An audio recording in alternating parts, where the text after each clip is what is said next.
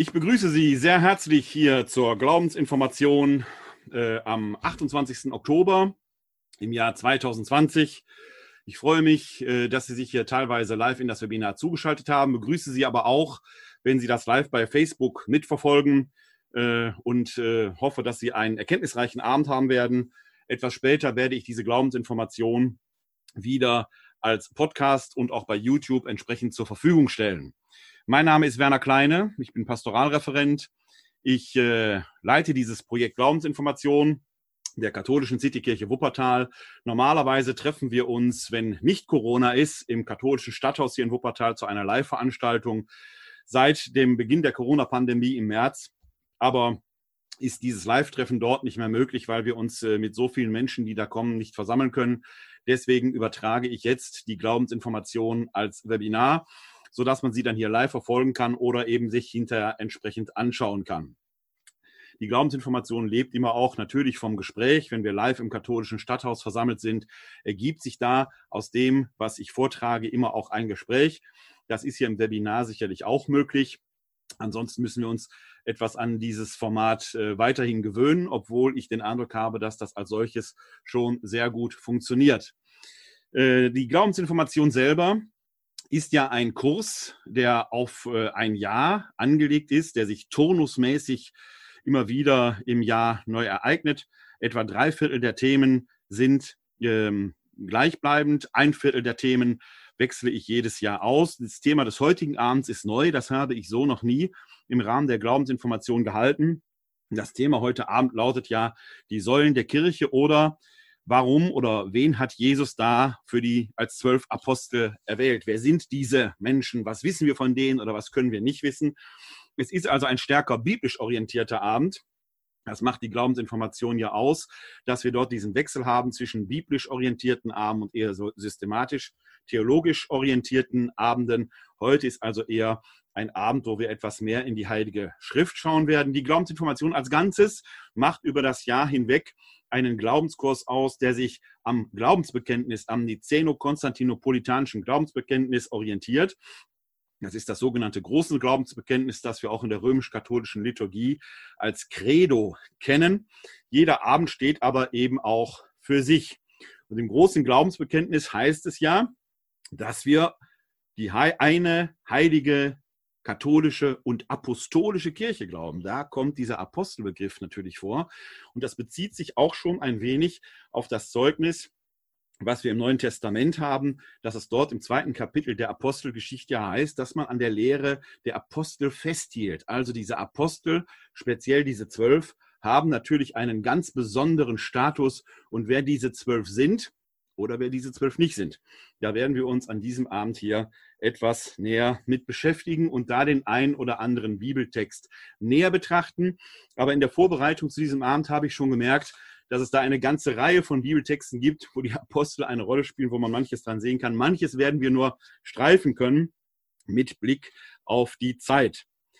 So starten wir mal in, dieses, äh, in diesen Abend hinein und wir starten direkt mal selbst beim Apostelbegriff. Was, wer ist eigentlich Apostel? Wer darf sich so nennen?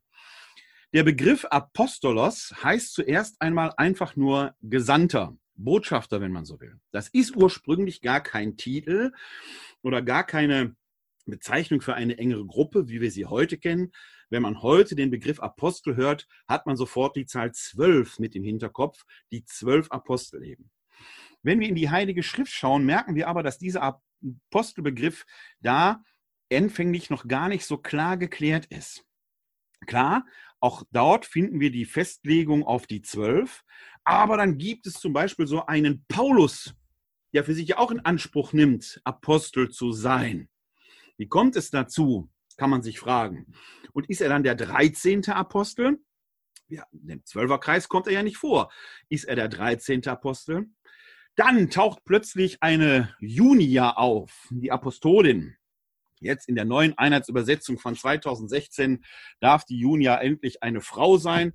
Früher hat man daraus aus einer Lesart, die zwar bezeugt ist, die aber unsicher ist, einen Junias, einen Mann gemacht. Also gab es auch Apostolinnen. Was ist mit Maria von Magdala, die als erste Auferstehungszeugin ja zur jetzt von Papst Franziskus zur Apostolin der Apostel, zur Apostola Apostolorum erhoben wurde. Ist das alles austauschbar? Ist das alles jetzt gleich und gleichwertig? Bei einer näheren Betrachtung der gesamtbiblischen Texte merkt man eben schon, dass dieser Apostelbegriff in neutestamentlichen Zeiten sehr disparat benutzt wird. Apostolein heißt einfach entsandt sein. Das ist also kein Titulus wie Bischof oder so etwas, wie wir ihn heute verstehen. Das wird er erst später, das wird er in Teilen auch schon zu neutestamentlichen Zeiten. Aber im Neuen Testament wird dieser Begriff völlig disparat, völlig unterschiedlich verwendet und äh, gebraucht.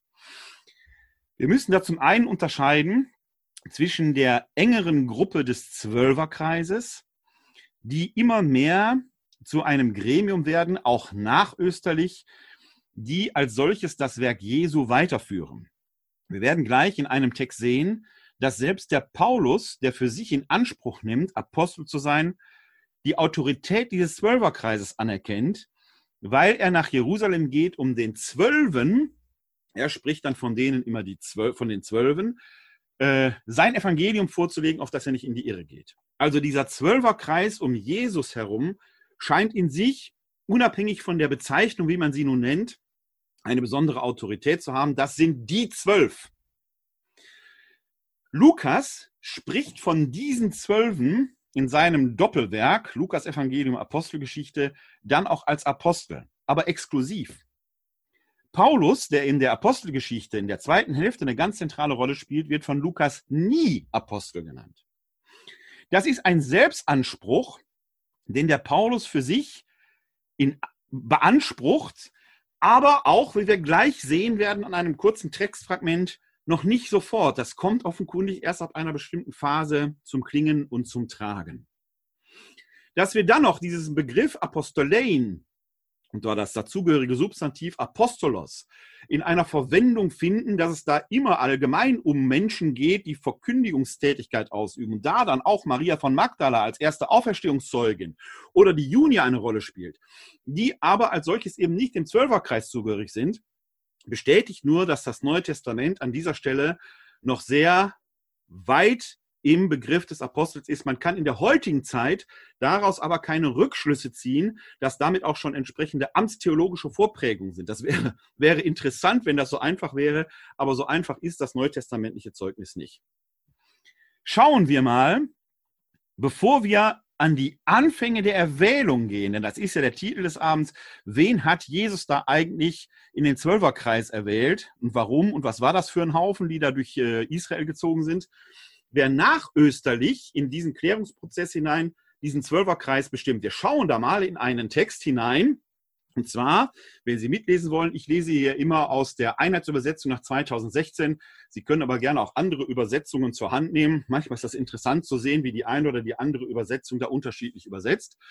Wir schauen jetzt mal hier hinein in die Einheitsübersetzung von 2016 und betrachten da näher einen Text, nämlich aus der Apostelgeschichte Kapitel 1 und da näher hin die Verse 15 bis 26.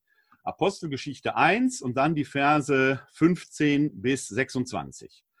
Da heißt es, in diesen Tagen erhob sich Petrus im Kreis der Brüder, etwa 120 waren zusammengekommen und sagte, Brüder, es musste sich das Schriftwort erfüllen, das der Heilige Geist durch den Mund Davids im Voraus über Judas gesprochen hat. Judas wurde zum Anführer derer, die Jesus gefangen nahmen. Er wurde zu uns gezählt und hatte Anteil am gleichen Dienst. Mit dem Lohn für seine Untat kaufte er sich ein Grundstück.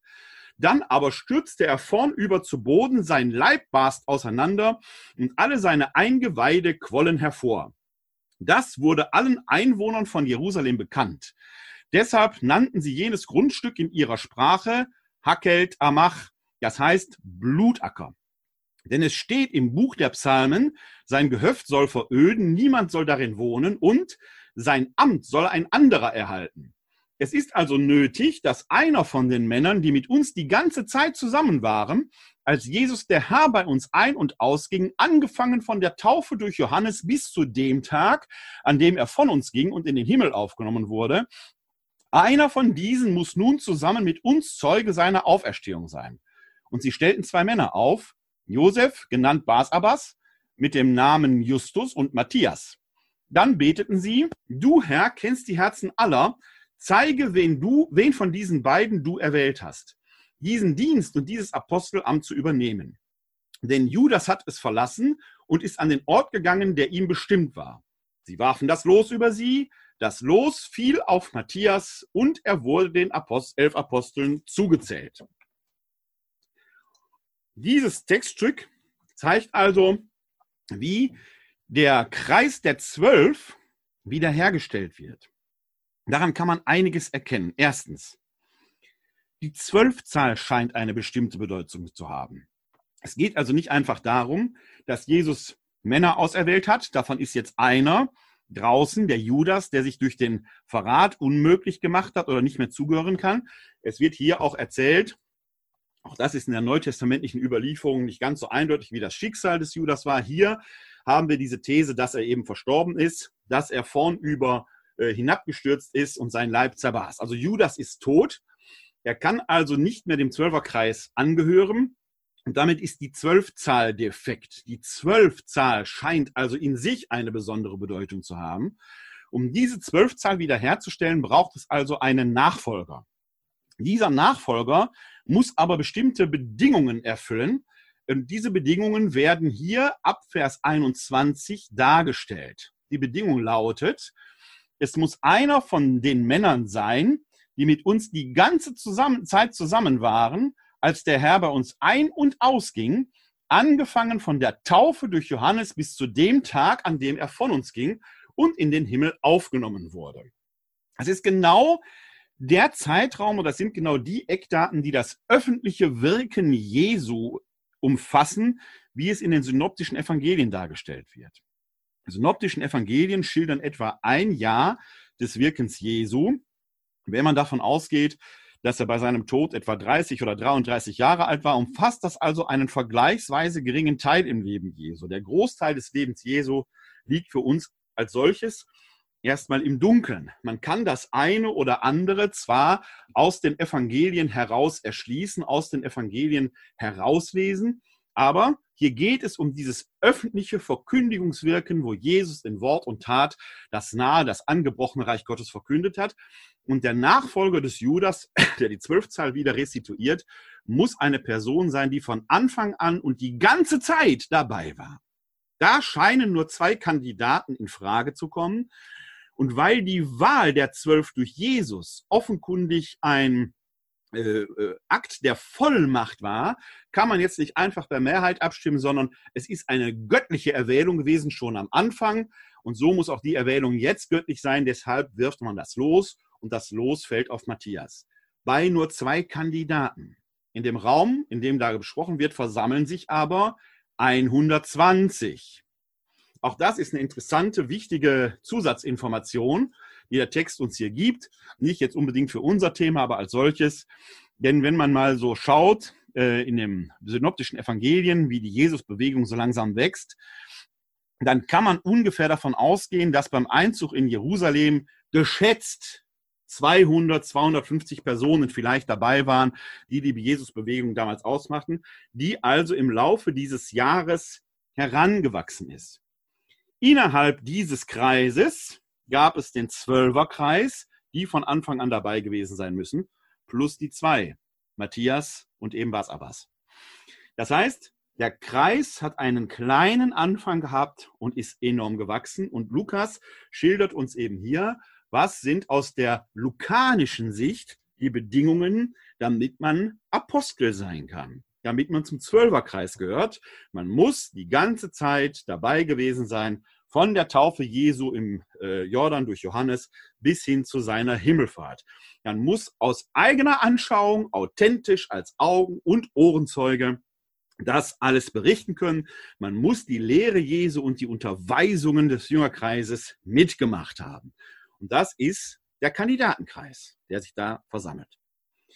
Da ist natürlich klar, dass ein gewisser Paulus nicht dazugehören kann, denn Paulus selbst ist ja erst viel später hinzugekommen. Er muss, er hat ja ursprünglich die Kirche verfolgt, hat dann bei Damaskus sein Damaskus-Erlebnis gehabt, eine wie auch immer geartete Vision, die ist aber dann bedeutsam für ihn.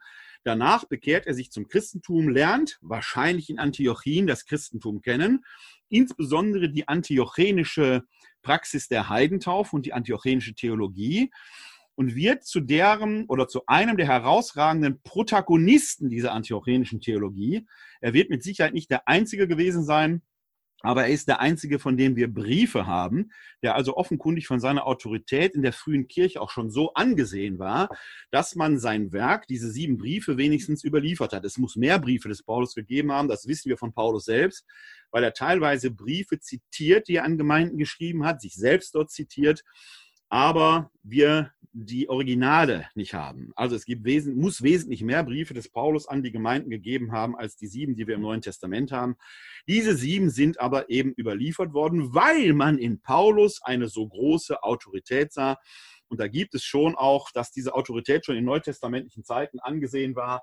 Da gibt es im äh, zweiten Petrusbrief einen schönen kleinen Hinweis, wo der Autor des zweiten Petrusbriefes die Lektüre der Paulusbriefe des verehrten Bruder Paulus empfiehlt, aber man solle vorsichtig dabei sein, weil man bei Unaufmerksamkeit der Lektüre eben auch in die ein oder andere Denkfalle tappen könnte. Wir sehen also, dass schon zu neutestamentlicher Zeit der Paulus in Ehren gehalten wurde. Aber wurde auch als Apostel anerkannt? Das ist eine schwierige Fragestellung. Der Lukas, der sein Evangelium wahrscheinlich etwa im Jahr 80 schreibt, hat ihn nicht Apostel genannt. Er berichtet von ihm mit großem Respekt. Es ist sogar wahrscheinlich, dass Lukas in die paulinische Schule durchaus hineingehört. Also es ist für ihn ein Mann, der seine unzweifelhaften Verdienste hat, aber er nennt ihn nicht Apostel, weil für Lukas zum Apostelsein gehört, dass man Augen- und Ohrenzeuge der Originalereignisse ist. Paulus selbst berichtet aber im zweiten Korintherbrief an einer Stelle, dass er Jesus nicht dem Fleische nach kannte, sondern nur dem Geiste nach. Also er hat den irdischen Jesus gar nicht erlebt. Und deshalb macht diese Aposteltitulatur bei Paulus Schwierigkeiten. Wir sehen nämlich, dass er im äh, ersten Thessalonicher Brief, äh, in dem Briefeingang, sich selber noch nicht Apostel nennt, sondern schreibt einfach Paulus an die Gemeinde in Thessaloniki. Punkt. Mehr sagt er dann nicht. Dann taucht aber plötzlich, und diese Stelle schauen wir uns mal kurz an, da gebe ich den Bildschirm hier nochmal frei, damit Sie das entsprechend mitverfolgen können. Da taucht aber dann plötzlich im zweiten Korinther oder im ersten Korintherbrief, schauen wir uns erstmal den ersten Korintherbrief an. Die Stelle ist wichtig, dass wir uns die einmal anschauen. Jetzt muss ich ganz kurz mal eben die Bibelstelle hier eingeben. 1 Korinther 1. Und da ist der Briefeingang interessant. Verachtet mir die Briefeingänge nicht. Also im ersten Korintherbrief heißt es dann schon, Paulus durch Gottes Willen berufener Apostel Christi Jesu und der Bruder Sostenes und so weiter und so weiter an die Kirche, die in Korinth ist. Uns interessieren jetzt nur die ersten Worte. Paulus durch Gottes Willen berufener Apostel Christi Jesu. Schauen wir uns dagegen einmal den ersten Thessalonicher Brief an denn das sind die ersten beiden oder die ältesten beiden Paulusbriefe, die uns überliefert sind. Der Briefeingang im ersten Thessalonicher Brief, dem ältesten Paulusbrief im Neuen Testament, geschrieben etwa um das Jahr 50, da heißt es nur, Paulus, Silvanus und Timotheus an die Kirche der Thessalonicher. Punkt. Im ersten Korintherbrief, chronologisch gesehen, der zweite Paulusbrief, geschrieben etwa drei bis vier Jahre später, da heißt es schon, Paulus durch Gottes Willen berufener Apostel Christi Jesu. Was ist da passiert? Was ist da geschehen? Offenkundig sah der Paulus sich genötigt, seine besondere Autorität und Bedeutung nach außen zu stellen. Etwas, was im äh, ersten Thessalonicher Brief noch nicht so von Belang war, wird jetzt bedeutsam. Wie aber kommt Paulus dazu? Das scheint einen Autoritätenstreit gegeben zu haben. Wie aber kommt Paulus dazu? Er wird diese Apostolizität oder seinen apostolischen Anspruch in allen Folgebriefen immer wieder herausstreichen und er wird betonen, dass er von Gott berufen ist. Es ist letzten Endes sein Damaskus-Erlebnis, das dazu führt, dass er sich dem Zwölferkreis gleichwertig wähnt. Wir können also plötzlich an dieser Selbsttitulatur, die der Paulus da vollzieht, erkennen, dass er mit den Aposteln, mit dem Zwölferkreis auf Augenhöhe verhandeln möchte. Er ist wie sie. Sie sind von Jesus persönlich auserwählt worden und auch er sagt, das, was mir vor Damaskus geschehen ist, ist eine persönliche Erwählung sogar durch den Auferstandenen. Also bin auch ich Apostel. Persönlich von Christus entsandt. Es geht immer noch nicht um eine Titulatur, wie wir sie heute verstehen würden. Es geht um den Anspruch, auch den damit verbundenen Autoritätsanspruch. Paulus wähnt seine persönliche Erwählung als der dem Zwölferkreis gleichwertig. Das hingegen müsste man dann mindestens auch für die Maria von Magdala in Anspruch nehmen, der nicht umsonst der Auferstandene als erster erschienen ist. Bei der Junia ist es dann eher eine funktionelle Beschreibung. Da ist jemand wie viele andere als Entsandte unterwegs, die man eben auch Apostel nannte. Das nur am Rande erwähnt. Was aber ist denn da bei diesem Damaskus-Erlebnis jetzt genau passiert? So ganz genau weiß man das ja nicht. Oder doch? Der Paulus tut uns den wunderbaren Gefallen, persönlich darauf zu sprechen zu kommen, und zwar im zweiten Korintherbrief im Kapitel 12 und da näher hin direkt die ersten Verse. Eine ganz kurze Einordnung dieses äh, äh zwölften Kapitels im äh, zweiten Korintherbrief. Das ist Teil der sogenannten Narrenrede.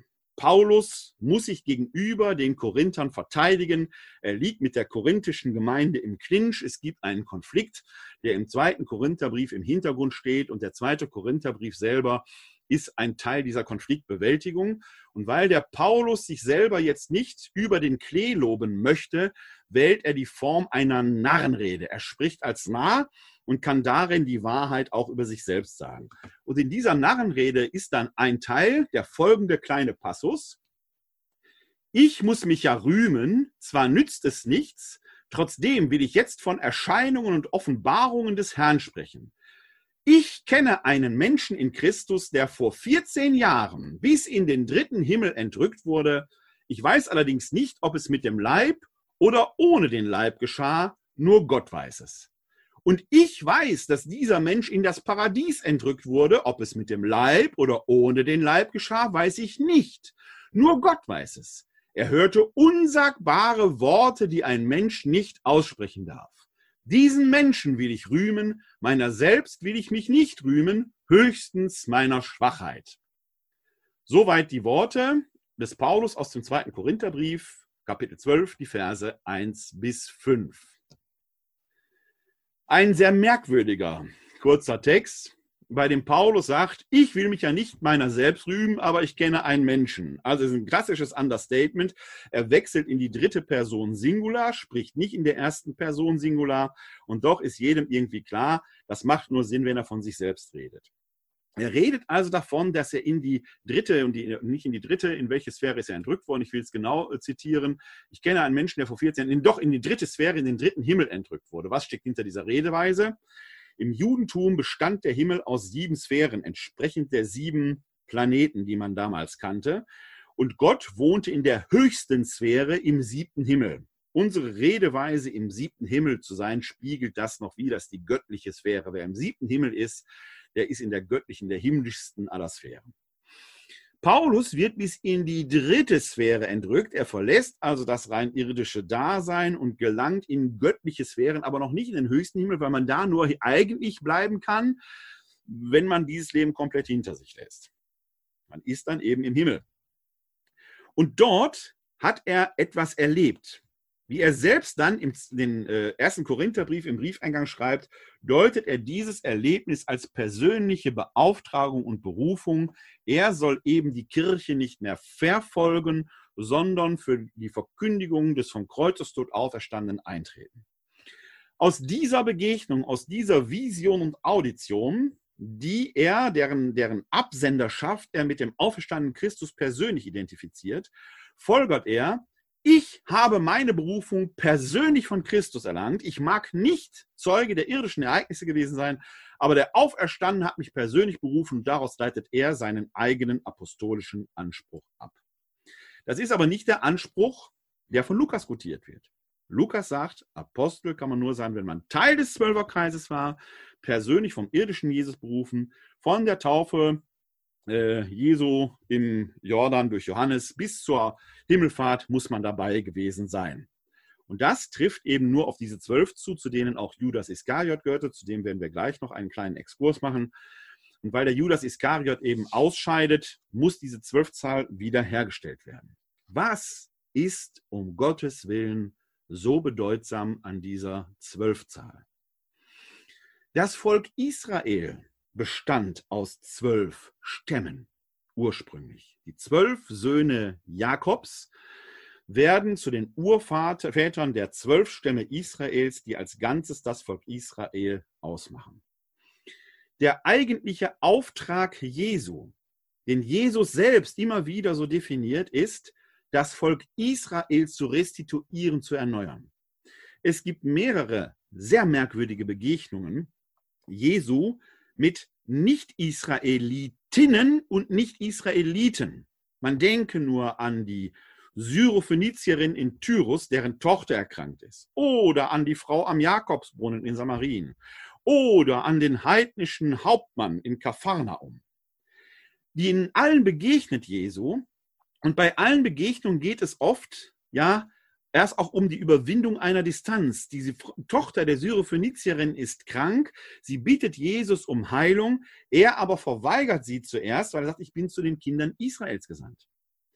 Der Frau am Jakobsbrunnen begegnet in ähnlicher Weise distanziert. Und auch bei dem heidnischen Hauptmann, dessen Diener krank ist, muss erst der Synagogenvorsteher ja Überwindungshilfe leisten. Der hat uns unterstützt, der hat uns die Synagoge gebaut. Er muss also Werbung für den machen. Es gibt also erstmal immer eine Distanz zwischen Jesus und den Heiden. Ein Heide ist ja kein Nichtgläubiger. Ein Heide ist ein Goi, ein Nichtjude. Wir in unseren Breiten sind, auch wenn wir Christen sind, Heiden, weil wir in der Regel keine jüdischen Ursprünge, keine jüdische Familie, keiner jüdischen Familie entstammen. Jesus aber fühlt sich nur zum Volk Israel gesandt. Und deswegen gibt es da immer erst diese Distanz, die muss erst intensiv überwunden werden. Er hilft den Menschen dann letzten Endes doch. Und im Laufe des öffentlichen Wirkens Jesu merkt man da, dass bei ihm selbst ein Lernprozess einsetzt. Man merkt aber, und deswegen muss man immer vorsichtig sein, zu sagen, nee, Jesus hat keine Kirche gegründet. Jesus hat das Nahreich Gottes verkündet. Die Gründung der Kirche ist dann etwas, was nach seiner Auferstehung durch das Wirken des Heiligen Geistes und unter starkem Mitwirken des Zwölferkreises dann passiert in Jerusalem. Jesus will also Israel restituieren und dafür setzt er einen symbolischen Akt indem er quasi das alte Zwölf-Stämme-Volk wieder neu begründet in der Wahl der zwölf Apostel. Die Zwölfzahl der Apostel repräsentiert die Zwölfzahl der Stämme Israels. Und wen erwählt er denn da eigentlich? Da schauen wir mal kurz in die Namensliste aus dem Markus-Evangelium.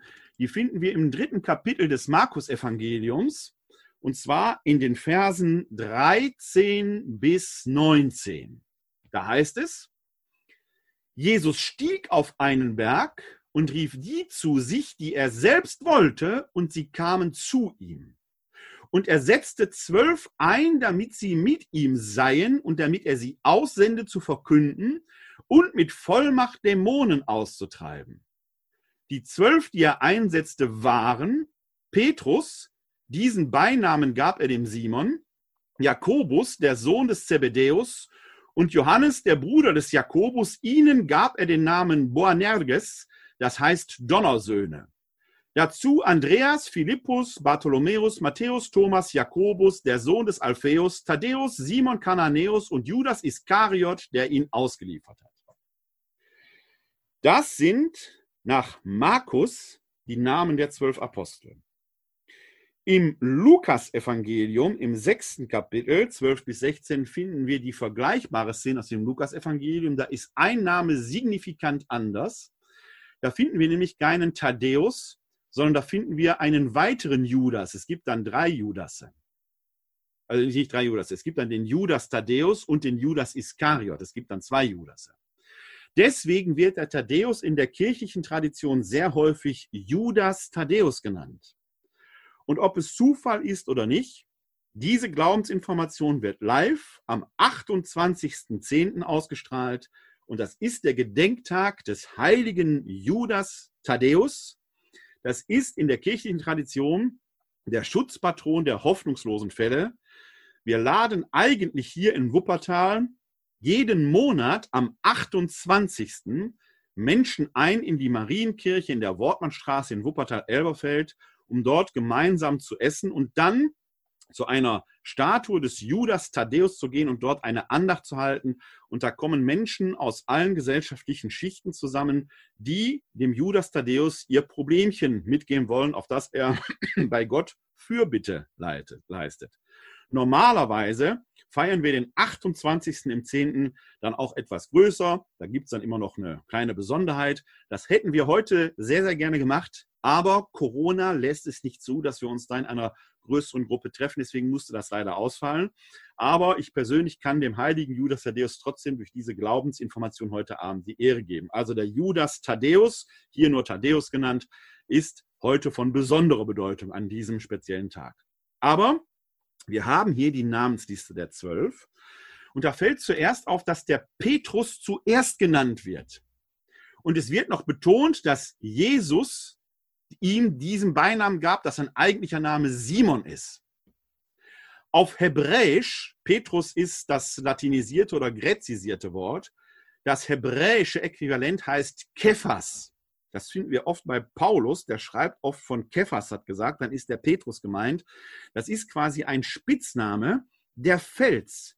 Ob dieser Petrus von einer so außergewöhnlichen Erscheinung war, dass er dort der Fels genannt wird, äh, mag man heute entsprechend insinuieren. Faktisch wird im Matthäusevangelium an einer Stelle diese Bedeutung des Spitznamens dann auch zum Synonym, dass Jesus auf ihm seine Kirche errichten möchte in dieser berühmten Szene, wo äh, Petrus da in einer besonderen Weise gewürdigt wird. Es fällt hier aber noch mehr auf, denn zu den ersten Namen Petrus, Jakobus, Johannes, äh, der Bruder des Jakobus, äh, wird etwas mehr gesagt. Zu den anderen Namen, Andreas, Philippus und so weiter, werden nur die Namen gesagt. Es scheint also, dass es innerhalb, und das wird sich gleich noch mehr bestätigen, innerhalb des Zwölferkreises noch einmal eine gewisse Struktur gab. Aber zuerst bleiben wir mal bei dem Zwölferkreis als Ganzes mit diesen zwölf Namen repräsentiert. Der Judas Iskariot wird dann zum Schluss genannt, weil er natürlich derjenige ist, der dann den Verrat begeht. Das wird ja auch hier herausgehoben. Dass der Judas Iskariot innerhalb des Zwölferkreises gar nicht so abständig war, werden wir gleich an einer Stelle eben auch sehen was das für eine Bedeutung hat mit all dem Für und Wider und dem Dilemmatösen, dem Ambivalenten, was diese Person dann entsprechend ausmacht. Der Text hebt an mit, Jesus stieg auf einen Berg und rief die zu sich, die er selbst wollte, und sie kamen zu ihm. Und jetzt kommt quasi der eigentliche Auftrag. Er setzte zwölf ein, damit sie mit ihm seien und damit er sie aussende, zu verkünden und mit Vollmacht Dämonen auszutreiben. Das ist die Aufgabe, die sie haben. Und das ist im Prinzip eine Prolongation, eine Weiterführung dessen, was Jesus selbst tut und bisher getan hat. Sein Ruf hat sich verbreitet, er selbst schafft alleine diese Arbeit nicht mehr und so setzt er symbolisch zwölf ein, analog der Symbolik der zwölf Stämme Israels. Diese Zahl ist alles andere als zufällig hier soll Israel restituiert werden und diese zwölf sollen sein Werk unterstützen. Die Zeit seines öffentlichen Wirkens wird zunehmend eine Lehrzeit für sie sein, sodass sie über seinen Tod und seine Auferstehung hinaus sein Werk tatsächlich dann auch weiterführen werden. Und deren Nachfolger, die Bischöfe nach römisch-katholischer Auffassung, es bis auf den heutigen Tag eigentlich tun sollen. Dazu, auch dazu später noch ein paar Worte mehr. Wir haben also hier die Zwölfzahl begründet in der Symbolik, dass Israel neu gesammelt werden soll. Das ist ein Sammlungsauftrag und die Apostel bekommen genau diese Vollmacht, wie ihr Herr und Meister Jesus genau das Wort Gottes vom Reich Gottes zu verkünden und es auch zu tun, hier beschrieben mit in Vollmacht Dämonen auszutreiben. In einer analogen Weise beschreibt das Lukas-Evangelium den Auftrag der zwölf Apostel, als sie ausgesendet werden. Das wird beschrieben im neunten Kapitel, die Verse eins bis sechs. Da heißt es, dann rief er die Zwölf zu sich und gab ihnen Kraft und Vollmacht über alle Dämonen und um Krankheiten zu heilen. Und er sandte sie aus, das Reich Gottes zu verkünden und die Kranken gesund zu machen. Er sagte zu ihnen, nehmt nichts mit auf den Weg, keinen Wanderstab und keine Vorratstasche, kein Brot, kein Geld und kein zweites Hemd. Bleibt in dem Haus, in dem ihr einkehrt, bis ihr den Ort wieder verlasst. Wenn euch aber die Leute nicht aufnehmen, dann geht weg aus jener Stadt und schüttelt den Staub von euren Füßen zum Zeugnis gegen sie. Die Zwölf machten sich auf den Weg und wanderten von Dorf zu Dorf. Sie verkündeten das Evangelium und heilten überall. Das die Beauftragung der zwölf Apostel nach dem Lukas-Evangelium. Auch sehr interessant beschrieben. Man deutet das heute sehr oft in Richtung eines Armutsideals, dass die dort nichts mitnehmen sollten, sich nicht aufhalten sollten und so weiter. So einfach war es nicht. Ob die Jesus-Bewegung wirklich arm war, kann man auch in Frage stellen. Dass die mindestens eine Kasse hatten und dass der Kassenwart ausgerechnet dieser Judas Iskariot war, kann man an einer Notiz im Johannesevangelium sehen. Da wird nämlich die ähm, äh, Salbung Jesu durch die Sünderin beschrieben und da ereifert sich Judas Iskariot. Das Öl hätte man doch verkaufen können, das Geld den Armen geben können. Der hat also das Herz durchaus am rechten Fleck und muss sich dann von Jesus zurechtweisen lassen, nein, sie tut mir jetzt zu Lebzeiten noch etwas Gutes. Und dann wird dort äh, in dem Johannesevangelium in einer Notiz beschrieben, dass Judas die Kasse unter sich hatte. Der Jesus-Bewegung hatte also offenkundig einen Kassenwart, war also in diesem Sinne nicht mittellos, zumal man aus einer Notiz im Lukas-Evangelium weiß, dass es dort Frauen gab, die ihn mit dem, was sie hatten, unterstützten. Wahrscheinlich Witwen, die nicht äh, unbegütert waren, die ihn mit dem, was sie hatten, unterstützten. Also muss es da eine Form für geben. Ein Kassenwart, eben Schatzmeister, das war eben jeder. Judas Iskariot. Also bei dieser Szene, die wir hier gerade gehört und beschrieben haben im äh, Lukas-Evangelium, geht es nicht offenkundig um ein Armutsideal. Es geht um was ganz anderes. Damals unterwegs zu sein und Jesus schickt ihr jetzt hier in die Dörfer Galiläas. Sie sollen vorausgehen und das äh, Evangelium verkünden soll es also quasi verbreiten, netzwerkartig verbreiten. Er selber hat gar nicht die Zeit dazu, das zu tun. Das ist nämlich ein Aspekt, dass Jesus eigentlich keine Zeit hat. Wir wissen aus dem Neuen Testament, aus den synoptischen Evangelien vom einem Jahr des öffentlichen Wirkens Jesu. Im Markus-Evangelium wird das sogar überspitzt, weil es dort immer heißt, sogleich ging er dahin, sofort macht er Dienst. Dies, da ist dieses griechische Wörtchen Euthys ganz wichtig. Es scheint im Markus-Evangelium zu sein, dass Jesus wirklich gedrängt ist von der Zeit. Prozesse, wie wir sie heute in der Kirche machen, Zukunftsprozesse, die zwei, drei, vier Jahre dauern, ein synodaler Weg, der auf Jahre hin angelegt ist, wäre für Jesus undenkbar gewesen. Die Zeit hätte er gar nicht gehabt. Es muss schnell gehen. Das Evangelium soll sich schnell verbreiten. Die Zeit drängt. Das Reich Gottes ist nahe. Leben wir heute so wie die Apostel? Oder sind wir träge geworden und schreiben lange, langsame Konzepte, die niemand liest und die, bis sie wirken werden, ihre Funktionalität verloren haben, weil die Zeit weitergelaufen ist. Jesus gibt den Aposteln Vollmacht und sagt, ihr macht das. Er delegiert. Er gibt es an sie weiter. Er sagt, die Zeit drängt. Nehmt deshalb nichts mit, damit ihr arm erscheint und mögliche Gefahren euch gar nicht bedrängen, denn die Wege damals waren unsicher. Räuber konnten überall warten und ein Reisender, der A alleine unterwegs ist und der dann auch irgendwie prächtig gekleidet ist, ist ein potenzielles Opfer. Wo zwei unterwegs sind, paarweise, können die sich schon gegenseitig schützen. Ein Angriff ist also potenziell unattraktiv. Und wenn die nach außen hin auch noch arm wirken, dann wird sich kein Räuber an denen die Finger dreckig machen. Hier geht es also letzten Endes nicht um ein Armutsideal, sondern um eine Anweisung, wie könnt ihr sicher durch die Zeit gehen. Wenn ihr aber dann ankommt auf diese Weise, und kehrt ein und werdet aufgenommen, bleibt in diesem Haus. In einem. Zieht nicht von Haus zu Haus weiter. Bleibt in diesem einen Haus und verkündet dort. Wenn ihr aber abgewiesen werdet, haltet euch nicht lange auf, zieht weiter. Die Zeit drängt. Nicht lange reden und überzeugen, bis vielleicht doch eventuell etwas passiert, weitermachen.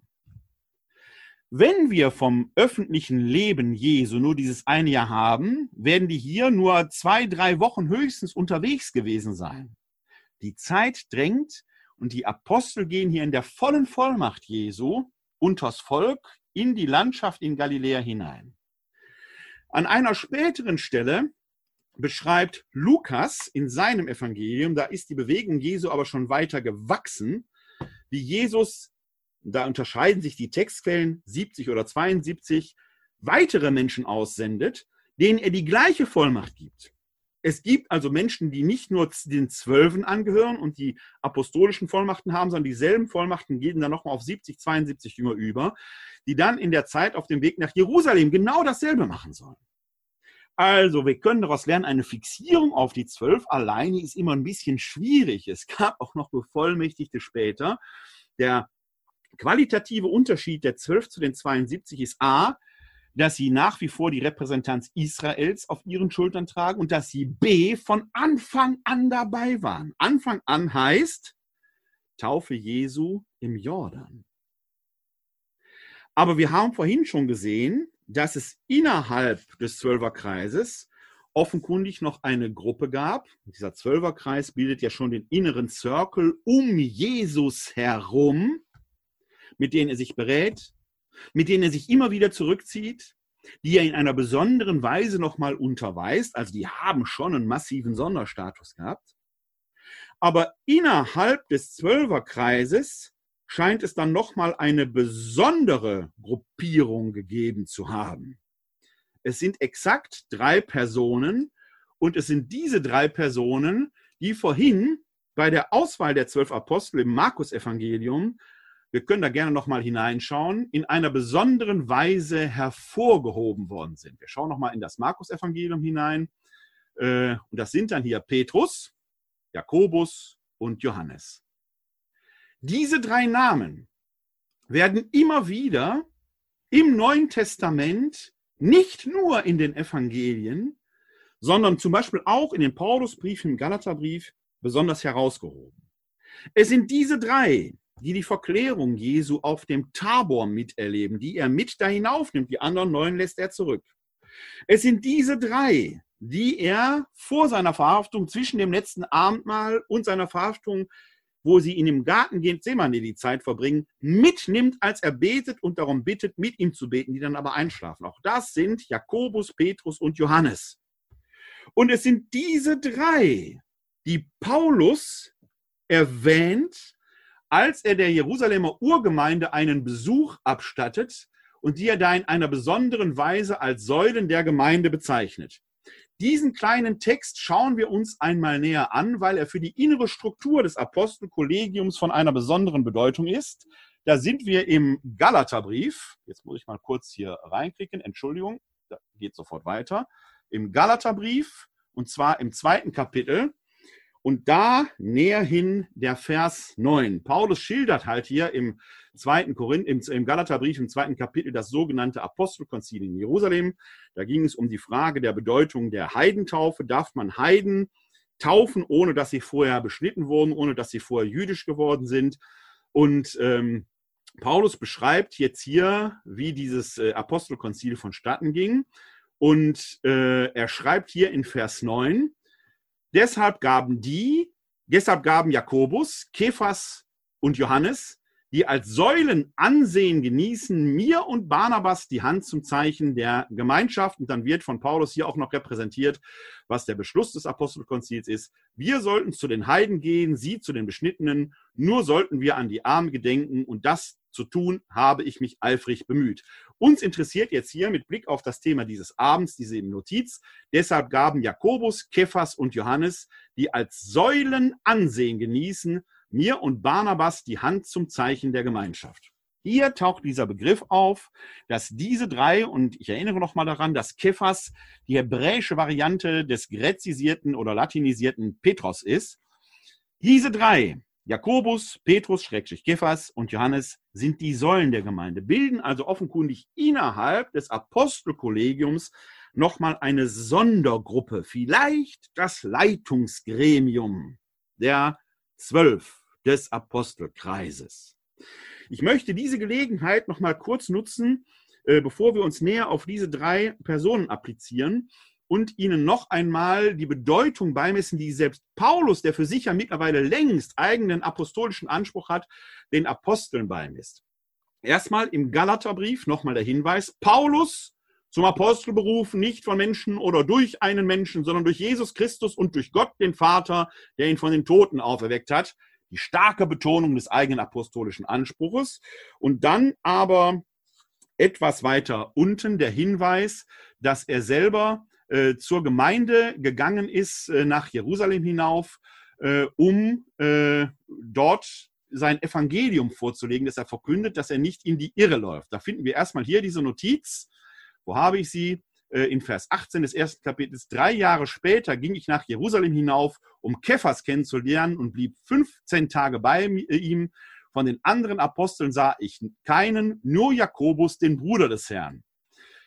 Wird also schon beschrieben, dass er selber äh, da schon mal nach äh, Jerusalem gegangen ist, um da vorstellig zu werden. Und dann äh, ist ganz wichtig die Notiz im zweiten Kapitel des Galaterbriefes in Vers 2. Ich ging aufgrund, ich ging hinauf aufgrund einer Offenbarung, legte der Gemeinde und im Besonderen den Angesehenen das Evangelium vor, das ich unter den Völkern verkünde. Ich wollte sicher sein, dass ich nicht ins Leere laufe oder gelaufen bin. Die Angesehenen ist jetzt eine vornehme polemische Umschreibung für das Apostelkollegium, für den Zwölferkreis. Paulus in seinem eigenen apostolischen Anspruch, aber anerkennt, dass er selber kein Augen- und Ohrenzeuge der jesuanischen Ereignisse ist, geht nach Jerusalem, um dem Zwölferkreis, den Angesehenen, sein Evangelium vorzulegen, damit er nicht in die Irre geht. Er lässt es sich beglaubigen. Es kommt zum Apostelkonzil und das innere Führungskollegium der zwölf, Jakobus, Petrus und Johannes, äh, ratifizieren quasi die Heidenmission. Diese zwölf, diese drei sind nicht nur von Anfang an dabei, spielen nicht nur eine besondere Rolle innerhalb des Apostelkollegiums, sie spielen auch innerhalb der Dramaturgie des Zwölferkreises eine wichtige Rolle. Denn ich persönlich bin der Meinung, dass zwischen diesen Dreien und Jesus eine Beziehung bestanden hat, längst vor der Taufe Jesu im Jordan. Wir können hier jetzt leider nicht diese dunklen Jahre im Leben Jesu, die für uns selber nur mittelbar greifbar sind, reflektieren. Dazu gibt es eine eigene Folge hier in der Glaubensinformation, wo wir uns damit etwas näher befasst haben. Man kann aus dem Neuen Testament einiges herauslesen, Indizien detektivisch erspüren, wo man daran erkennen kann, was möglicherweise in den Jahren vor dem öffentlichen Wirken Jesu sich ereignet hat.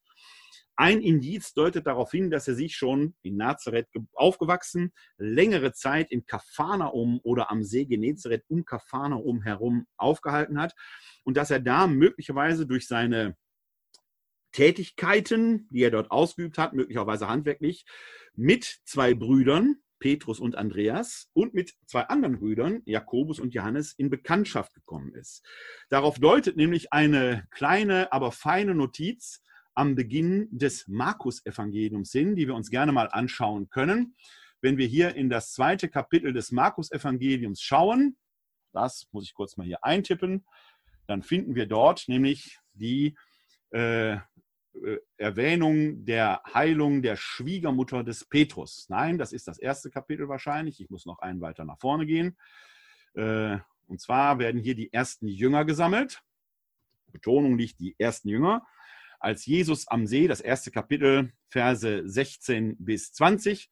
Als Jesus am See von Galiläa entlang ging, sah er Simon und Andreas, da heißt er noch Simon, noch nicht Petrus, ist aber derselbe wie Petrus, den Bruder des Simon, die auf dem See ihre Netze auswarfen. Sie waren nämlich Fischer. Da sagte er zu ihnen, kommt her mir nach, ich werde euch zu Menschenfischern machen. Und sogleich ließen sie ihre Netze zurück und folgten ihm nach. Als er ein Stück weiter ging, sah er Jakobus, den Sohn des Zebedäus, und seinen Bruder Johannes. Sie waren im Boot und richteten ihre Netze her. Sogleich rief er sie und sie ließen ihren Vater Zebedäus mit seinen Tagelöhnern im Boot zurück und folgten Jesus nach.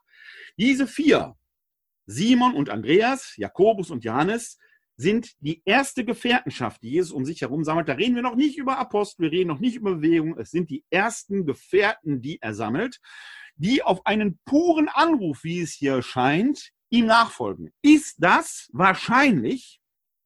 Nein. Es ist aber wahrscheinlich, wenn die sich schon länger kannten und wenn Jesus in sich jetzt das Fanal spürt, seine Bewegung auf den Weg zu bringen. Wenn also schon eine längere Bekanntschaft bestanden hat, macht das durchaus Sinn. Wenige später heißt es dann nämlich, ab Vers 29 im ersten Kapitel des Markus-Evangeliums, sie verließen sogleich die Synagoge und gingen zusammen mit Jakobus und Johannes in das Haus des Simon und Andreas. Die Schwiegermutter des Simon lag mit Fieber im Bett. Sie sprachen sogleich mit Jesus über sie und er ging zu ihr, fasste sie an der Hand und richtete sie auf. Da wich das Fieber von ihr und sie diente ihnen. Heilige Schwiegermutter eigenes Thema, gibt es auch eine eigene Folge in den Glaubensinformationen zu den Wundern Jesu. Hier geht es jetzt um die Apostel. Er verkehrt also, obwohl die Berufung selber vermeintlich die erste Begegnung wenige Verse vorher äh, äh, geschildert wird, verkehrt er aber jetzt plötzlich mit denen in einer sehr vertrauten Weise. Das alles deutet darauf hin, dass zwischen Jesus und diesen Vieren, Simon und Andreas, Jakobus und Johannes, schon eine intensivere Beziehung vorher bestanden hat, die jetzt aktiviert wird.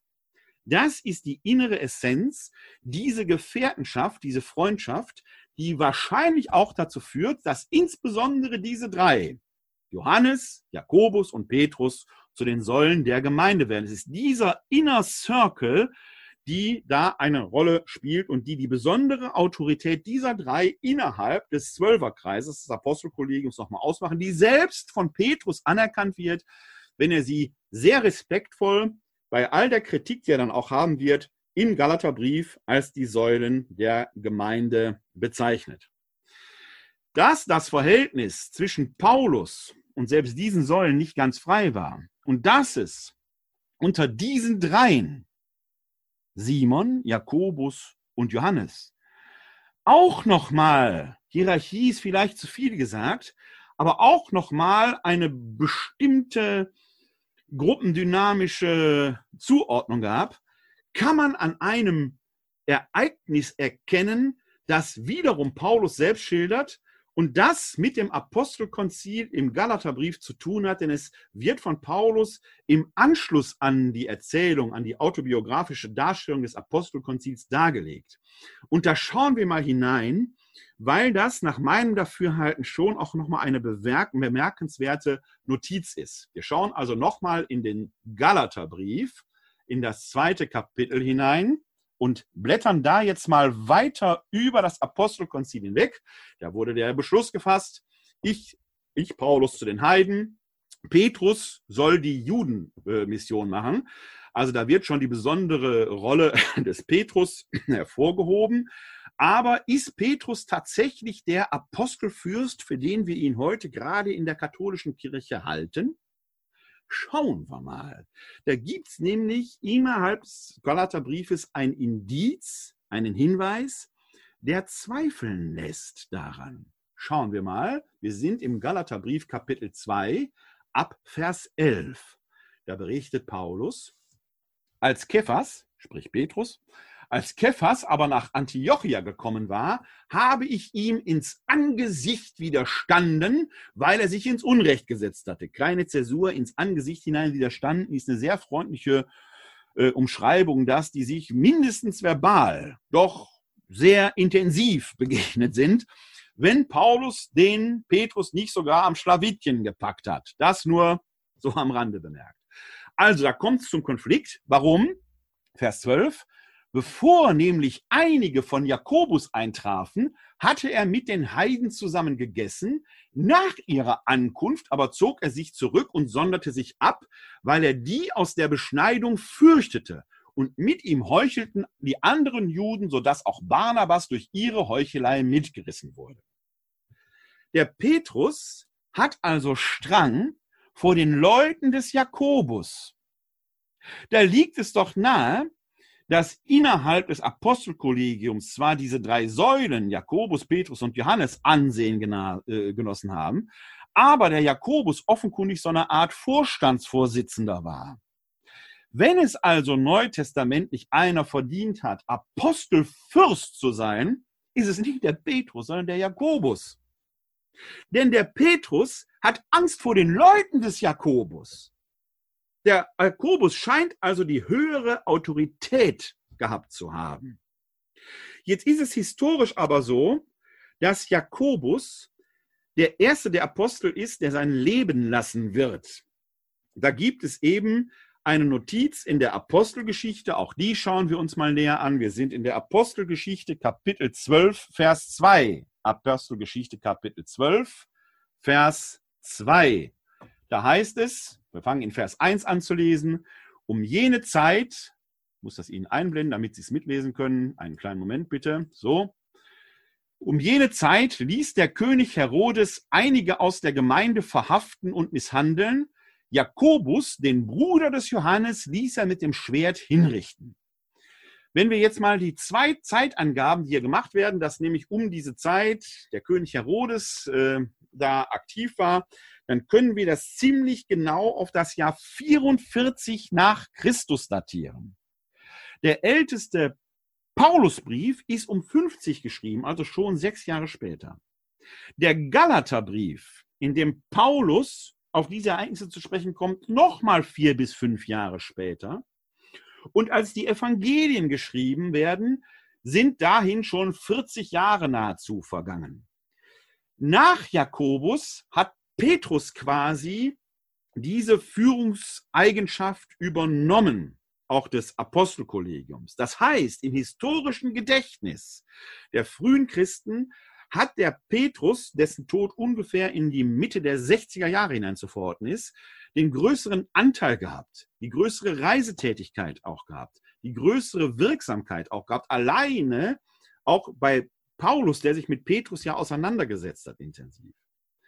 In der historischen Wahrnehmbarkeit übernimmt der Petrus also eine wesentlich größere Rolle als der Jakobus, obwohl der Jakobus in dieser Frühphase der Kirche, aus der selber keine unmittelbaren schriftlichen Zeugnisse erhalten sind, wahrscheinlich die höhere Autorität hatte. Man wird also rein historisch vorsichtig sein müssen, den Petrus als Apostelfürsten zu bezeichnen. Das ist eine sehr späte Zuschreibung.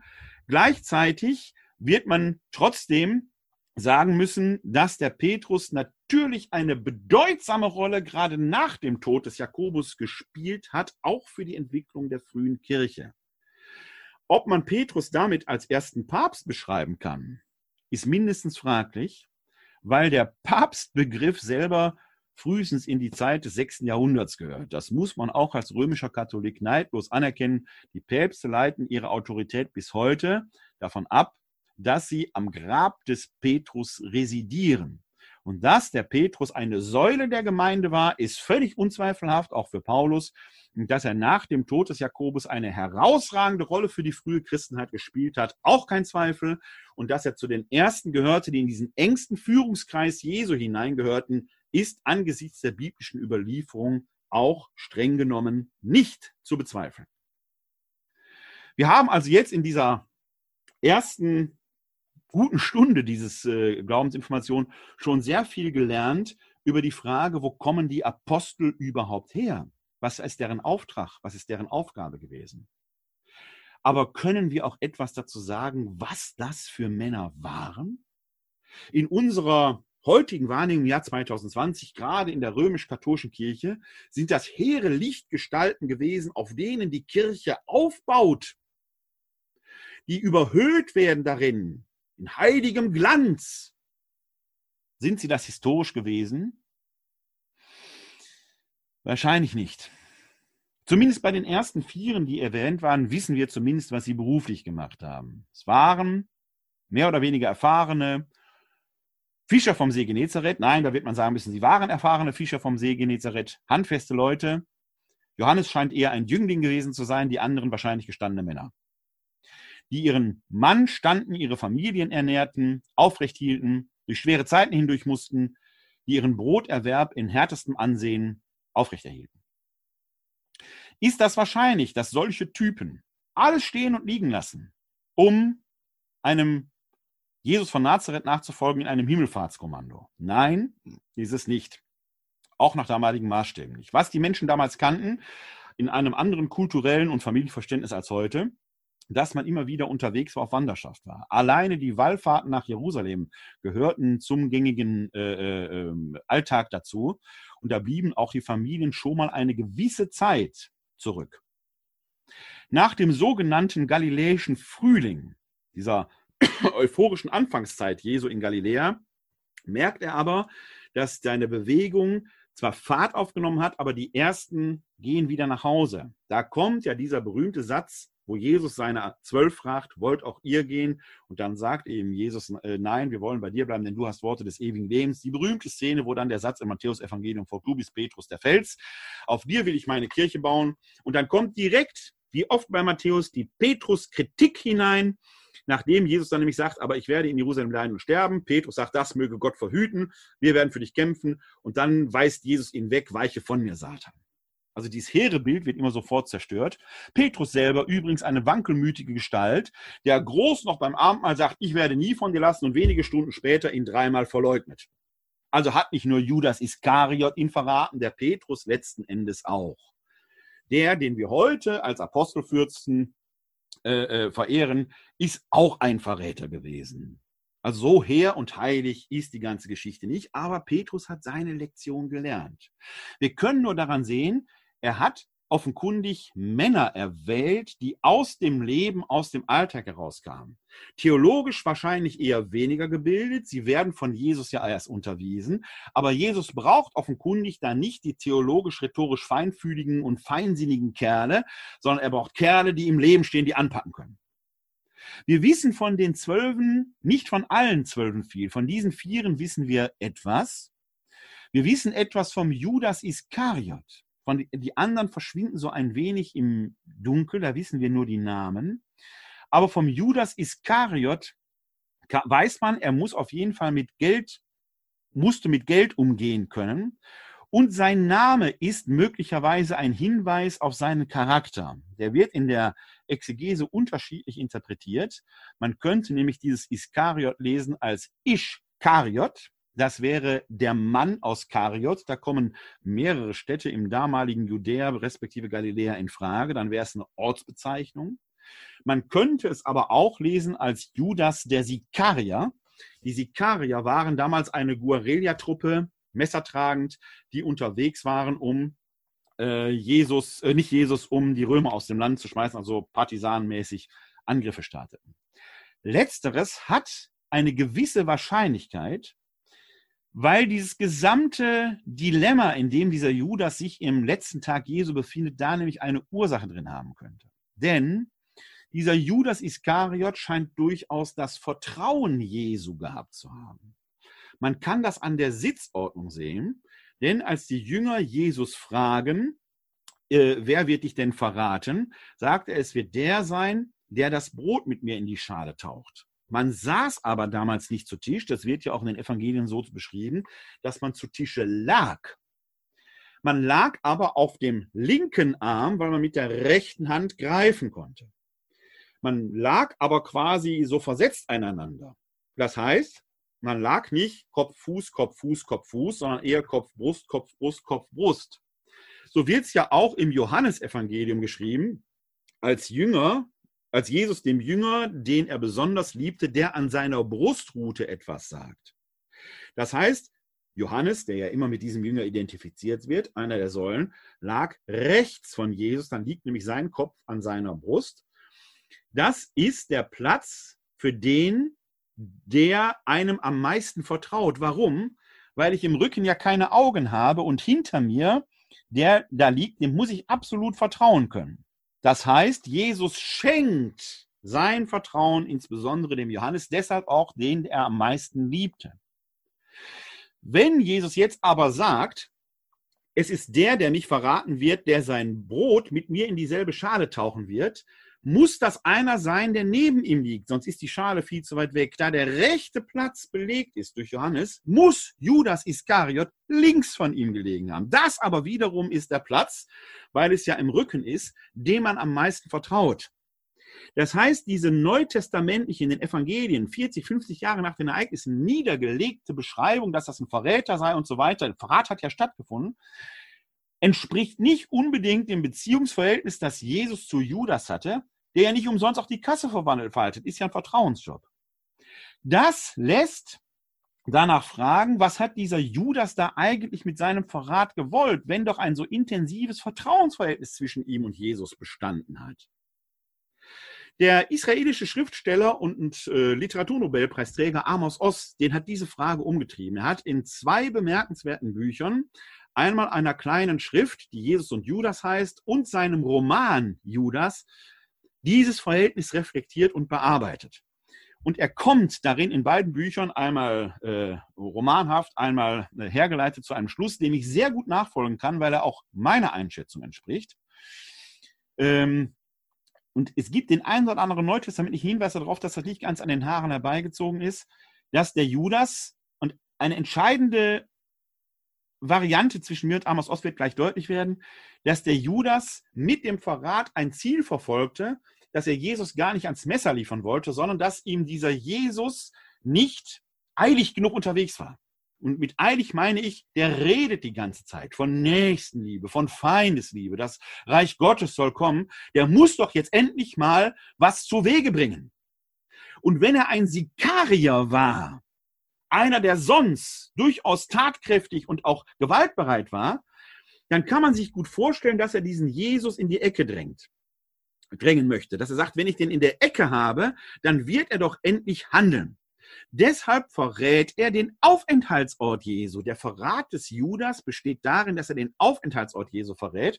Denn was lesen wir in den vier, in den vier Evangelien, insbesondere in den synoptischen Evangelien Matthäus, Markus und Lukas, dass Jesus sich in dieser letzten Woche immer zwischen Bethanien und Jerusalem hin und her bewegt. Er scheint sich in Bethanien so versteckt zu haben. Tagsüber geht er nach Jerusalem hinein, abends geht er raus. Jetzt kommt das Pessachfest. Man trifft sich in Jerusalem, in der heiligen Stadt.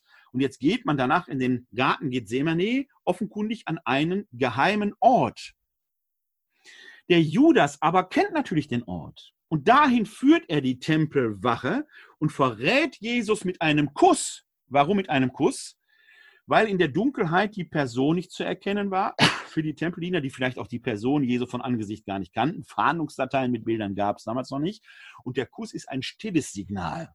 Man will also einen Aufstand vermeiden. Was der Judas aber möglicherweise damit verbindet, ist, wenn ich ihn in eine Verhaftungssituation bringe, wird er doch jetzt endlich das Signal geben, Leute, verteidigt mich. Was passiert dort? Als Jesus verhaftet wird, greift Petrus, ein Fischer vom See Genezareth, zum Schwert. Wieso hat ein Fischer vom See Genezareth ein Schwert mit dabei? Weil auch er offenkundig diesem Irrtum erlegen ist, dass es hier eine politische Bewegung geht, die jetzt endlich losgeht. Aufgeladen. Der Verrat des Judas um die 30 Silberlinge würde also dann die Kriegskasse aus seiner Denke heraus füllen. Dieser Schuss geht völlig nach hinten los. Jesus sagt dem Petrus, steck dein Schwert in die Scheide, denn wer das Schwert zieht, wird durch das Schwert umkommen. Judas scheitert daran total und in diesem Scheitern, in dieser Verzweiflung scheidet er aus dem Leben oder flieht, wird auf jeden Fall nicht mehr gesehen, scheidet damit auch aus dem Zwölferkreis aus. Das heißt, es scheint bei den zwölf Aposteln, die Frage lautet ja auch, wer waren denn diese zwölf Apostel, in der Jesusbewegung, in der irdischen Zeit Jesu ein massives Missverständnis gegeben zu haben, was Jesus will. Sie sehen in ihm wahrscheinlich immer noch einen politischen Messias mit einer politischen Bewegung und müssen erst nachösterlich mühsam lernen, dass das Ziel Jesu ein ganz anderes war. Nicht umsonst fliehen die alle, machen sich dünne. Jemand, der als Aufrührer verhaftet wird, am Kreuz hingerichtet wird, da möchte man nicht in Verbindung mitstehen. Deswegen rennen die alle zurück nach äh, äh Galiläa, fliehen. Amos Oss geht in seinen Büchern sogar so weit, dass Judas den Jesus dahin treibt zum Kreuzestod und sagt, der Gott ist doch auf deiner Seite, er wird dich retten. So weit würde ich jetzt nicht gehen, aber die Intention ist eine ähnliche. Was ich als Neutestamentler sagen kann, dass das Johannesevangelium in eine vergleichbare Richtung tendiert, wenn Jesus dem Judas in Arm, als er sagt, was du tun musst, das tue jetzt. Da wirkt es fast so, als sei diese Geschichte zwischen Jesus und Judas vereinbart, aber von der Jesus-Seite aus. Der schickt ihn jetzt. In der Geschichte in der Wirkungsgeschichte in West, Westen Europas ist der Judas zum Verräter geworden, verdammungswürdig. Tatsächlich spielt er aber eine mindestens ambivalente, sehr schillernde Rolle. In Osteuropa oder in den koptischen Kirchen wird er deswegen teilweise als Heiliger verehrt, weil ohne seinen Verrat Jesus nicht am Kreuz gestorben wäre und damit die Erlösung nicht stattgefunden hätte. Judas ist also eine höchst ambivalente, schillernde Persönlichkeit, an der wir Menschen uns vielleicht deshalb reiben, weil wir ihm doch so ähnlich sind, denn auch wir wollen oft das Gute und tun das Schlechte. Also man darf den Judas nicht voreilig verurteilen, aber den Verrat einfach so wegtun kann man auch nicht. Es bleibt dilematös. Die Frage aber bleibt, wer waren eigentlich diese zwölf? Diese zwölf sind ein sehr disparater Haufen gewesen. Diese zwölf sind bei Jesus, sie hören seine Worte, sie sehen seine Taten, sind aber oft genug begriffsstutzig, weil oft in den Evangelien davon die Rede ist, sie verstanden den Sinn seiner Worte nicht. Im Gegenteil. Sie sind mit ihm unterwegs nach Jerusalem und offenkundig ist in dieser Jesus-Bewegung ein Narrativ wirksam, dass dort das Reich Gottes errichtet wird und sie verstehen das offenkundig politisch. Denn zwei, Andreas und Johannes, streiten schon über die Vergabe der Ämter in diesem Reich Gottes. Alles politisiert, alles politisiert. Alles sehr irdisch gedacht. In dieser Gemengelage können sie Jesus nicht verstehen und sein Tod am Kreuz wird als absolutes Scheitern empfunden. Dazu kommt wahrscheinlich, dass dieser Aufbruch nach Jerusalem biblisch mit der Weisung verbunden ist, geht alleine, Jesus sagt das denen, lasst Frau und Kinder hier. Daraus leitet mancher in der Kirche heute ein Armuts- und Ehelosigkeitsideal ab. Historisch gesehen wird es aber wahrscheinlich um was ganz anderes gewesen sein, denn diese Jesus-Bewegung macht sich von Galiläa auf den Weg nach Judäa, speziell nach Jerusalem, für ein zeitlich begrenztes Projekt. Das Ziel wird wahrscheinlich von Anfang an das Pessachfest in Jerusalem gewesen sein. Dort soll etwas passieren. Und wenn das passiert ist, wird man quasi entweder in das normale Leben nach Galiläa zurückgehen oder ein neues Leben in Judäa beginnen. Auf jeden Fall würde man dann die Familie nachholen können. Das heißt, dieses Ideal, lasst alles zurück, hat eher den Sinn für das, was jetzt kommt, zeitlich gebunden auf vielleicht drei, vier Monate, brauche ich eure ganze Kraft, nichts soll euch ablenken. Es ist ein zeitlich begrenzter Zeitraum. Für den kann man auch mal die Netze am See Genezareth liegen lassen, wenn man weiß, man kommt ein paar Tage später zurück. Und in der Tat, nach dem Kreuzestod fliehen die ja nach Galiläa zurück. Die auf, viele Auferstehungsberichte ereignen sich in Galiläa. Für ein zeitlich begrenztes Projekt kann man nach damaligem Standard auch mal seine Familie allein lassen. Da geht es nicht um eine lebenslange Entscheidung, sondern erstmal um eine zeitlich begrenzte Phase. Und tatsächlich führen die Apostel nachösterlich ihre Familien mit sich. Wir schauen dazu als Beleg einmal kurz in den ersten Korintherbrief. Da kann man das nämlich draus schließen. In das Kapitel 9 und da näher hin den Vers 5. Da heißt es nämlich, ich blende Ihnen den Text mal kurz ein. Im äh, ersten Korintherbrief, Kapitel 9, Vers 5, da fragt Paulus nämlich, haben wir nicht das Recht, eine Schwester im Glauben als Frau mitzunehmen, wie die übrigen Apostel und die Brüder des Herrn und wie Kephas? Also offenkundig sind die Apostel damals verkündigend durch die Lande gezogen und haben ihre Familien, ihre Frauen mitgenommen und haben dafür auch Geld genommen, Unterstützung angenommen, so eine Art frühe Kirchensteuer von den Gemeinden. Der Paulus hingegen rühmt sich hier abgrenzend, dass er selbst seinen Lebensunterhalt mit eigener Hände Arbeit erwirtschaftet. Er liegt der Gemeinde eben nicht auf der Tasche. Die Apostel hingegen haben ihre Familien, ihre Ehefrauen bei sich und lassen sich von den Gemeinden unterstützen. Das heißt, die frühen Apostel sind nicht ehelos durch die Lande gezogen. Die haben ihre Familie wieder zu sich genommen. So wie es ursprünglich vereinbart war. Projektzeitraum, drei, vier Monate. Ich brauche eure ganze Kraft, ich brauche euer ganzes Herz und eure ganze Schlagkraft. Missverständnis, politisch, hatten wir vorhin schon. Und dann kehrt man quasi wieder zurück oder holt die Familie nach. Wenn in Jerusalem das Reich Gottes errichtet ist, man hat da jetzt plötzlich ein Pöstchen, kann man die Familie nachholen. Nicht mehr und nicht weniger. Dass das Ganze eine neue Wendung nimmt, dass die Errichtung des Reiches Gottes nicht politisch ist, sondern ein theologisches Ereignis, das sich in der Auferstehung legitimiert und sichtbar wird, dass dann Pfingsten kommt, dass die Kirche ins Leben kommt durch die Predigt der Apostel, durch das authentische Augen- und Ohrenzeugnis. All das gibt einen neuen Drive. Aber die Familien der Apostel sind plötzlich dabei und sie lassen sich unterhalten. Es ist ein heiliges Leben im Alltag. Und das macht das Leben dieser Männer so besonders, dass sie aus dem Alltag als gestandene Männer mit all ihren Zweifeln, Irrungen und Wirrungen, mit all ihren Fehlern, aus denen sie immer wieder lernen müssen, hervorgehen. Ein Simon Petrus, von Paulus immer Kephas genannt, wird noch viel, viel weiter lernen müssen. Er wird immer wieder in seine selbstgestellten Fallen tappen. Man vereinbart in Jerusalem, Paulus zu den Heiden, Petrus verkündet unter den Juden und als es zum Schwur kommt, versagt Petrus. Und das wird noch oft passieren. Aber Petrus gibt nicht auf. Petrus steht immer wieder auf.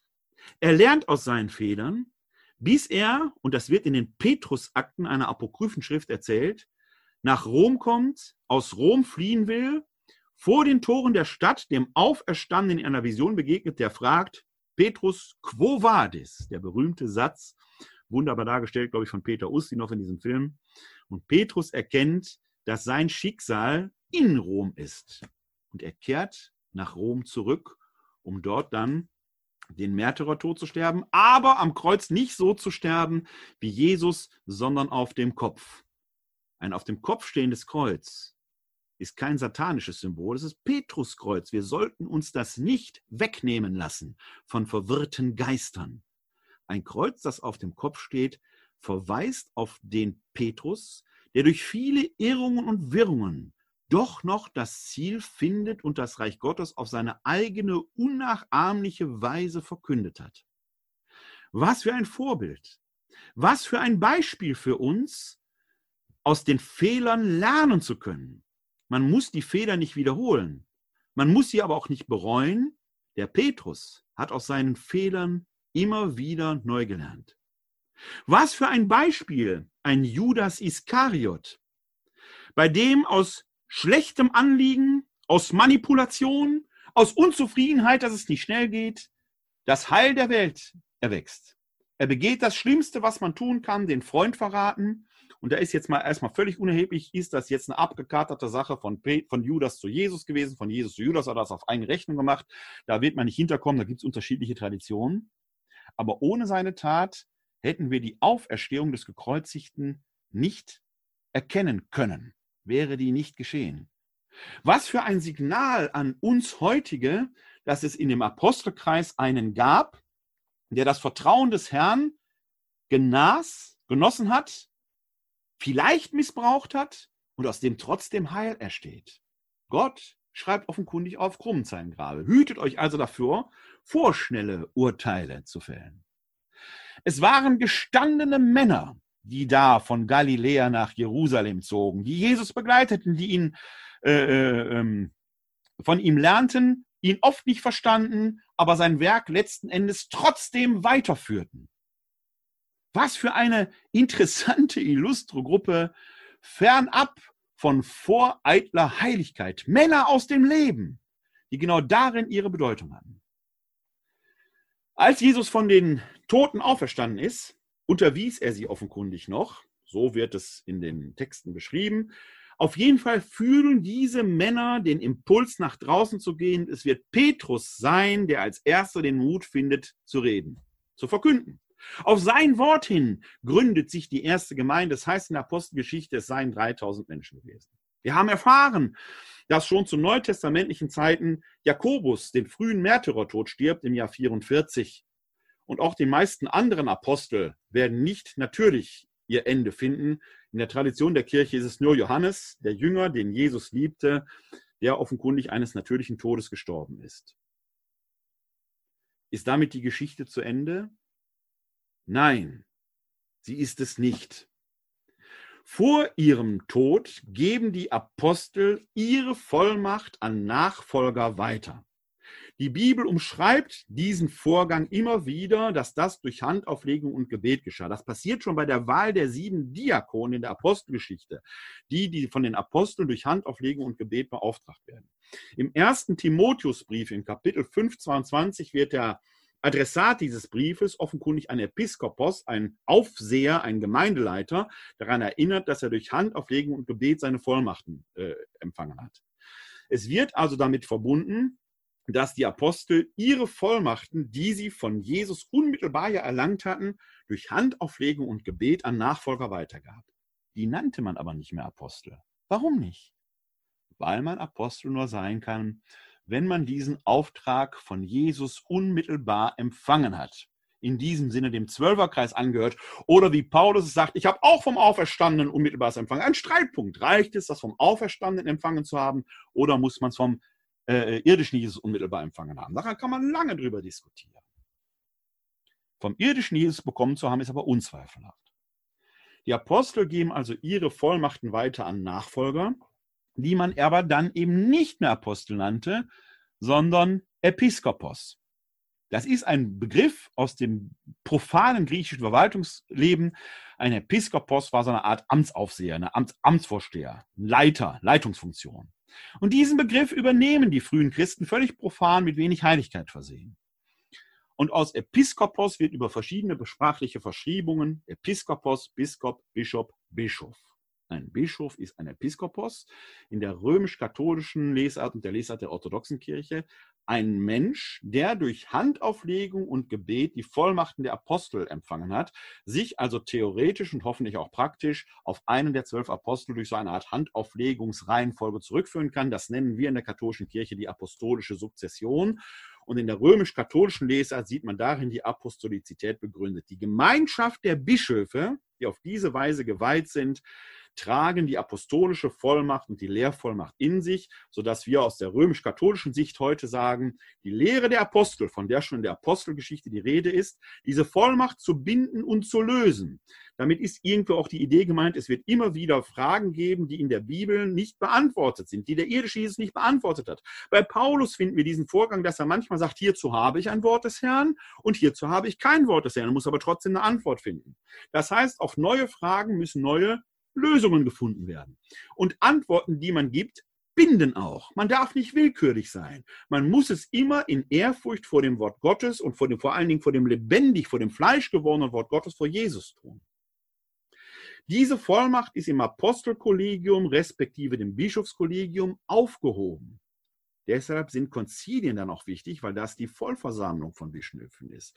Oder Synoden, weil nach katholischer Lesart da alle zusammenkommen, die diese apostolische Vollmacht haben. Wie schwierig wird es dann, wenn Bischöfe nicht zu ihren Worten stehen können? Wie schwierig wird es dann, wenn Bischöfe ihren Worten keine Taten folgen lassen? Man möchte diese Bischöfe fragen, wie der auferstandene Weiland den Petrus vor den Toren Roms, Quo vadis, Episkopos? Wohin gehst du? Der Petrus hat auf diese Frage des Auferstandenen seine Lektion hingelernt. Mögen die Nachfolger der Apostel es ihm gleich tun. Ich danke Ihnen sehr für Ihre Aufmerksamkeit. Ich hoffe, Sie konnten meinen Gedanken hier folgen und äh, fanden interessant, äh, diesen Aposteln so ein wenig auf die Spur zu kommen. Ich muss gestehen, dass das nur ein kleiner Ausschnitt der Texte war, die man hätte heranziehen können. Ich habe mich bemüht, da ein rundes Bild herauszugeben. Ich hoffe es aber, es regt sich vielleicht an, sich selber mal ein wenig auf die Reise zu machen, äh, da ins Neue Testament zu schauen. Äh, vielleicht haben Sie aber jetzt äh, noch die eine oder andere Frage, die Sie hier loswerden möchten. Das scheint nicht der Fall zu sein. Ich freue mich jedenfalls, dass äh, Sie hier live dabei waren, entweder direkt im Webinar oder wenn Sie live bei Facebook zugeschaut haben. Wenn Sie möchten, lade ich Sie gerne jetzt schon ein zur nächsten Glaubensinformation. Die wird stattfinden heute in zwei Wochen. Am 11. im 11. ist der Martinstag. Dann werden wir uns, das passt so ein bisschen natürlich in den toten Monat November, wo das Totengedenken eine Rolle spielt, dann wird das Thema lauten Himmel, Hölle, Fegefeuer. Was kommt nach dem Tod? Auch diese Veranstaltung, auch diese Glaubensinformationen werden wir wieder als Webinar veranstalten. Vielleicht kann ich Sie dann wieder begrüßen. Ich freue mich schon drauf. Bis dahin wünsche ich Ihnen auf jeden Fall eine gute Zeit. Ich hoffe, dass äh, Ihnen diese Glaubensinformation hier Freude gemacht hat und äh, freue mich auf jeden Fall, wenn wir in zwei Wochen auf diese Weise wieder zusammenkommen. Haben Sie bis dahin eine gute Zeit. Kommen Sie gut durch diese Zeit. Ich wünsche Ihnen noch einen guten Abend. Und heute war ja der Tag, wo ähm, äh, die Ministerien, die Ministerpräsidenten zusammen mit der Bundeskanzlerin getagt haben und nochmal äh, Kontaktbeschränkungen ausgesprochen haben. Wir merken, wir alle sollten bei Corona gut zusammenhalten, aus unseren Fehlern lernen. Deshalb sage ich zum Schluss, bleiben Sie gesund, helfen Sie anderen, gesund zu bleiben oder zu werden. Ihnen allen da draußen Gottes Segen und ein herzliches Glück auf!